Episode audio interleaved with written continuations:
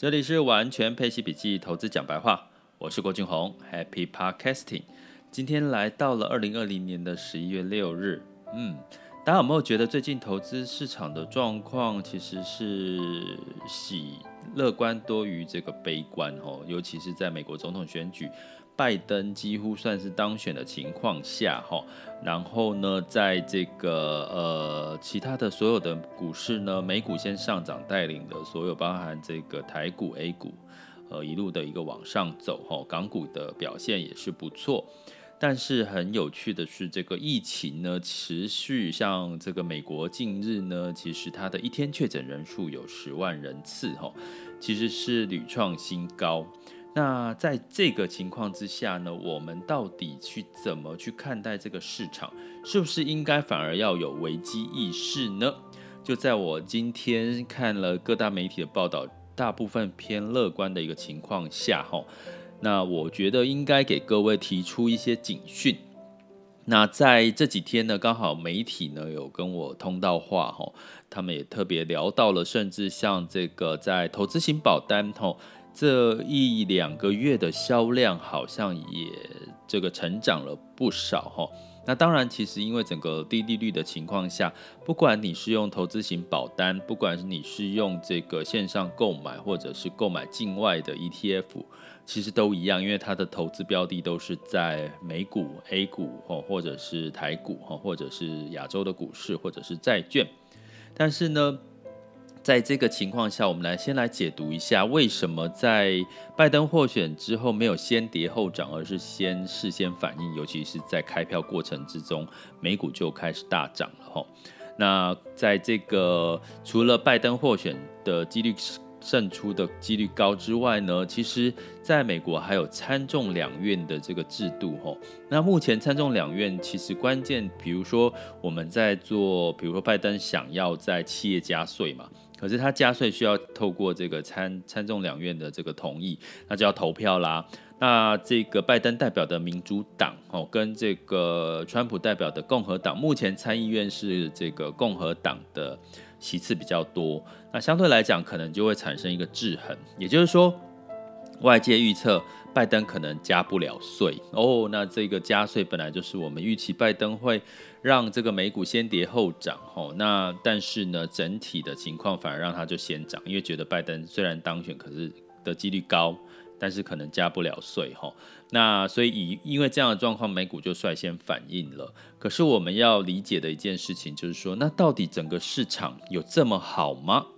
好到现在又大涨，可是如果你回顾十月份，大部分的美股其实涨涨跌跌，可能跌的比率就是你可能在十月份投资美股，不见得赚到不错的收入哈，因为这个财报的关系哈，财报的变数，美国总统大选的这个民调的变数，可是所以十一月份就把这个落后补涨了起来哈，它不代表说接下来美股要一路往上冲。为什么我们这样的提醒呢？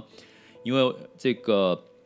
新增的确诊人数，其实欧美其实都是在增温的，这个我们必须要了解。那另外，可能外界在揣测说，到底这个费德哈 FOMC 他们的这个相关的政策使用的工具是不是都用尽了呢？比如说你在做货币宽松的部分，是不是已经把这个货币宽松的一些钱呐、啊，你的资资金资本就全部都用掉了，已经没有子弹可以再去大量的宽松了呢？那当然，在这个呃，鲍尔他呼吁呢，哦，就是接下来应该有更多的财政跟货币的政策哈，但是联准会说他一定会全力支持哈。那目前鲍尔认为说，在费德的货币政策其实已经无能为力的可能性是不是有呢？他们其实是相对是否认，但但是他们是坚定的持续做，比如说资产购买的计划。那之前的购买计划是在包含到呃，今未来的几个月，每个月都会买一千两百亿美元的公债，美国公债，还有这个不动产的抵押贷款的证券 MBS 哈。所以呢，它持续的在告诉世人，就是它会一直货币宽松。所以你会看到这带来什么样子的影响，就是台币一直升值哈，甚至甚至在。今天有一度，这个台币跟美元到来到了二十八点四，突破了这个这个彭淮南的这个二十八点五的关卡。它会不会带来另外一个危机？哈，我觉得这个也是我们要去关注的。那其实你也看到台币这么旺，就是所有的资金，因为美元它预期大家美元一直下跌，所以其实资金都往亚洲跑，因为亚洲相对来讲是一个疫情相对来讲比较没有受到太大的影响确诊的，所以你包含像 A 股、港股或者是在呃台股，甚至像印度这些的亚洲的股市，大部分韩国哈它表现。其实最近都表现的不错，那所以这我们可以定调，目前的这个全球股市的上涨是资金堆出来的。所以我，我刚刚讲说，其实现在包含连投资型保单的这个投资，其实它在这两个月也卖得不错，也有很多人呢把资金呢拿去，比如说去零零股哈，就是盘中零股交易去购买台积电，或者像最近也很很火的这个零零五六哈，它的这个。呃，除息，然后很多人参与想要填息的这个这个话题哈，所以你会看到几乎全民打资金应该都放到股票。我最近有一个朋友告诉我说，他有一笔新的资金进来哈，那他过去都是走稳稳的这个配息收入的路线。那因为今年一整年这样子的一个股市跟媒体的报道呢，他我问他说，那你这笔新的资金你是希望他想要跟我讨论一下？他他问我说：“你希望我问他说，你希望继续领稳稳的收收配息收入，找到一个好的配息标的，还是说你希望有其他的想法？”结果他告诉我说，他希望在这短期之内是这个财富增长的幅度快一点哦。那这位朋友大概是五十多岁了吼，所以你会看到，其实这样子的一个思维，应该是在今年是特别明显，大家都是想从股市里面赚到钱。可是不好意思，我录这一集 Podcast 呢，我们陪伴式理财教育的过程当中，我们就是要适度的提醒，如果在这样子的用钱堆出来，尤其是到这个陌生段的情况下，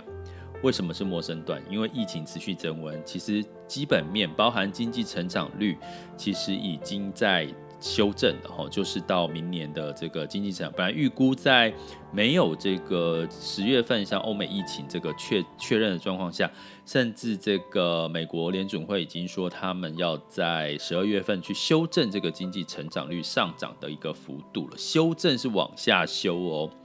所以呢，在大家普遍乐观，或者是都把想把钱想要投到股市，甚至把股市赚到的钱去买房。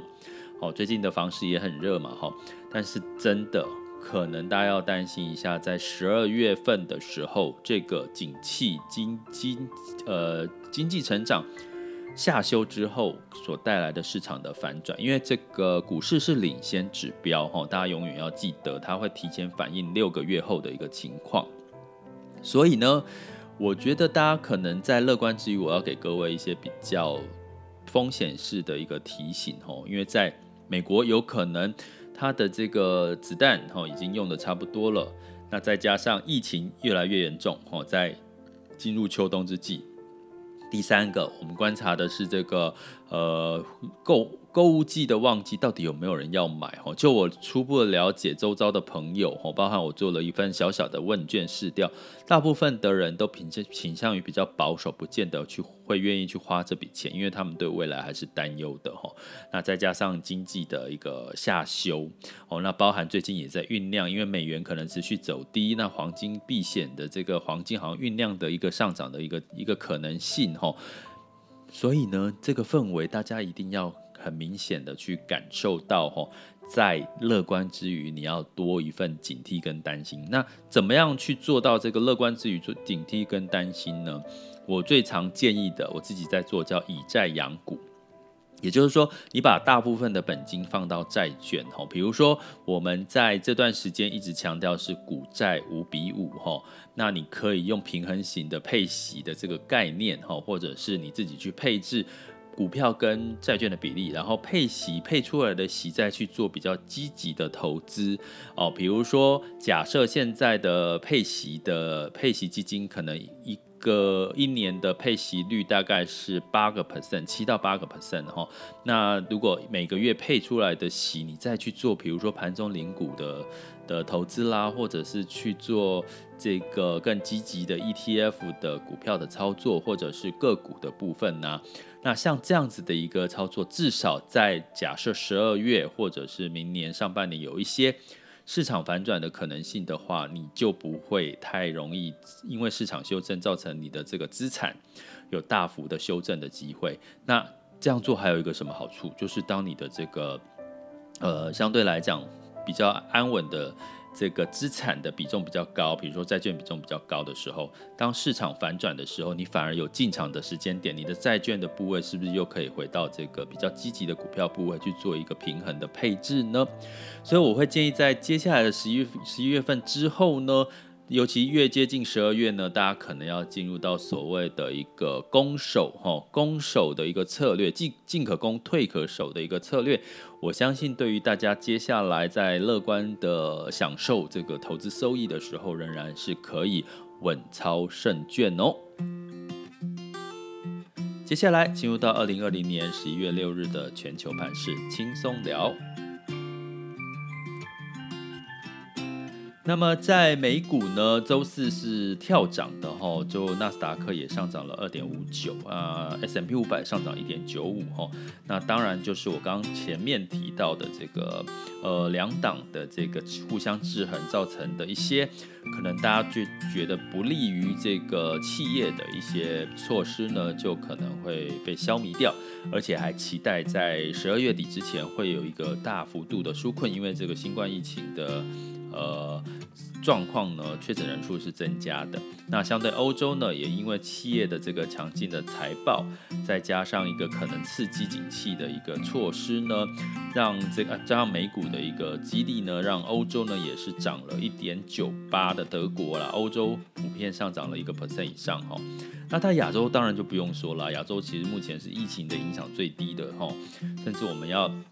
开始出现了很多像旅游泡泡啦，哈，不同的一些一些开放的一些措施，所以呢，台股呢，其实在周四的时候呢，也是呃大幅的上涨，哈。那今天的这个台股的走势，我先稍微来瞄一下，现在的时间是十点二十四分，哈。那台湾加权指数来到一万两千九百八十二，上涨六十四点零七点，吼，已经快突破，再突破到一万三，当然是这一个偏多的一个表现。那在恒生指数的部分呢，今天也是上涨的一个格局，吼。那 A 股呢，其实也上涨，尤其恒生的科技指数，其实上涨的幅度来。是来到，我记得有三百分之三哈，那科创五十也就代表这个 A 股的呃纳斯达克版呢，指数也上涨了一点一，那成交量也增加到八千六百亿的这个，就成交量都有大增了哈。其实这对于整个资金的行情来讲，其实是一个支撑的作用。那油价呢，在布兰特原油是收四十点九三哈，然后下跌了零点七，当然是整个新冠疫情跟这个复苏的一个疑虑啦。那在金价的部分呢，你看金价呢就上涨了二点七 percent 哈，收一千九百四十六点八。哦，那因为在这个，因为拜登获选的几率高，所以可能会觉得会有更纾纾困的方案会持续，包含像刚刚讲资产购买的一些方案。所以这个联邦理事会美联储呢就宣布，其实美元就我们其实很明显看到，其实台币升值的幅度有一度到二十八点四，哈，大家就知道这个美元贬值的预期的幅度，那当然就有机会带动金价喽。那所以接下来美元指数呢？目前美元指数来到九十二点六三哦，吼，又相对的新低了，所以目前可能这个指美元指数如果再持续探底的话，其实金价是会有一点上涨的空间。那可是会在美元继继续跌很低吗？再跌更低的话，其实不见得是好事情哦。那但是目前新市场货币是受惠的。那新市场不管是债券或股市要往上走，其实关键就是在新市市场自己本身要争气啊，不是说今天新市场的货币有机会兑换美元稍稍的升值之后，那你还是债务没有解决，或者是你的经济没有往上走。所以很简单，新新兴市场要挑什么样？就是除了疫情减缓之外，你就观察它的经济有没有在复苏的情况。其实你只要观察这两点，那个新兴市场就是可以值得期待跟投资的一个机会就到来喽。这里是完全配息笔记投资讲白话，我是郭俊宏，关注并订阅我，陪你一起理财。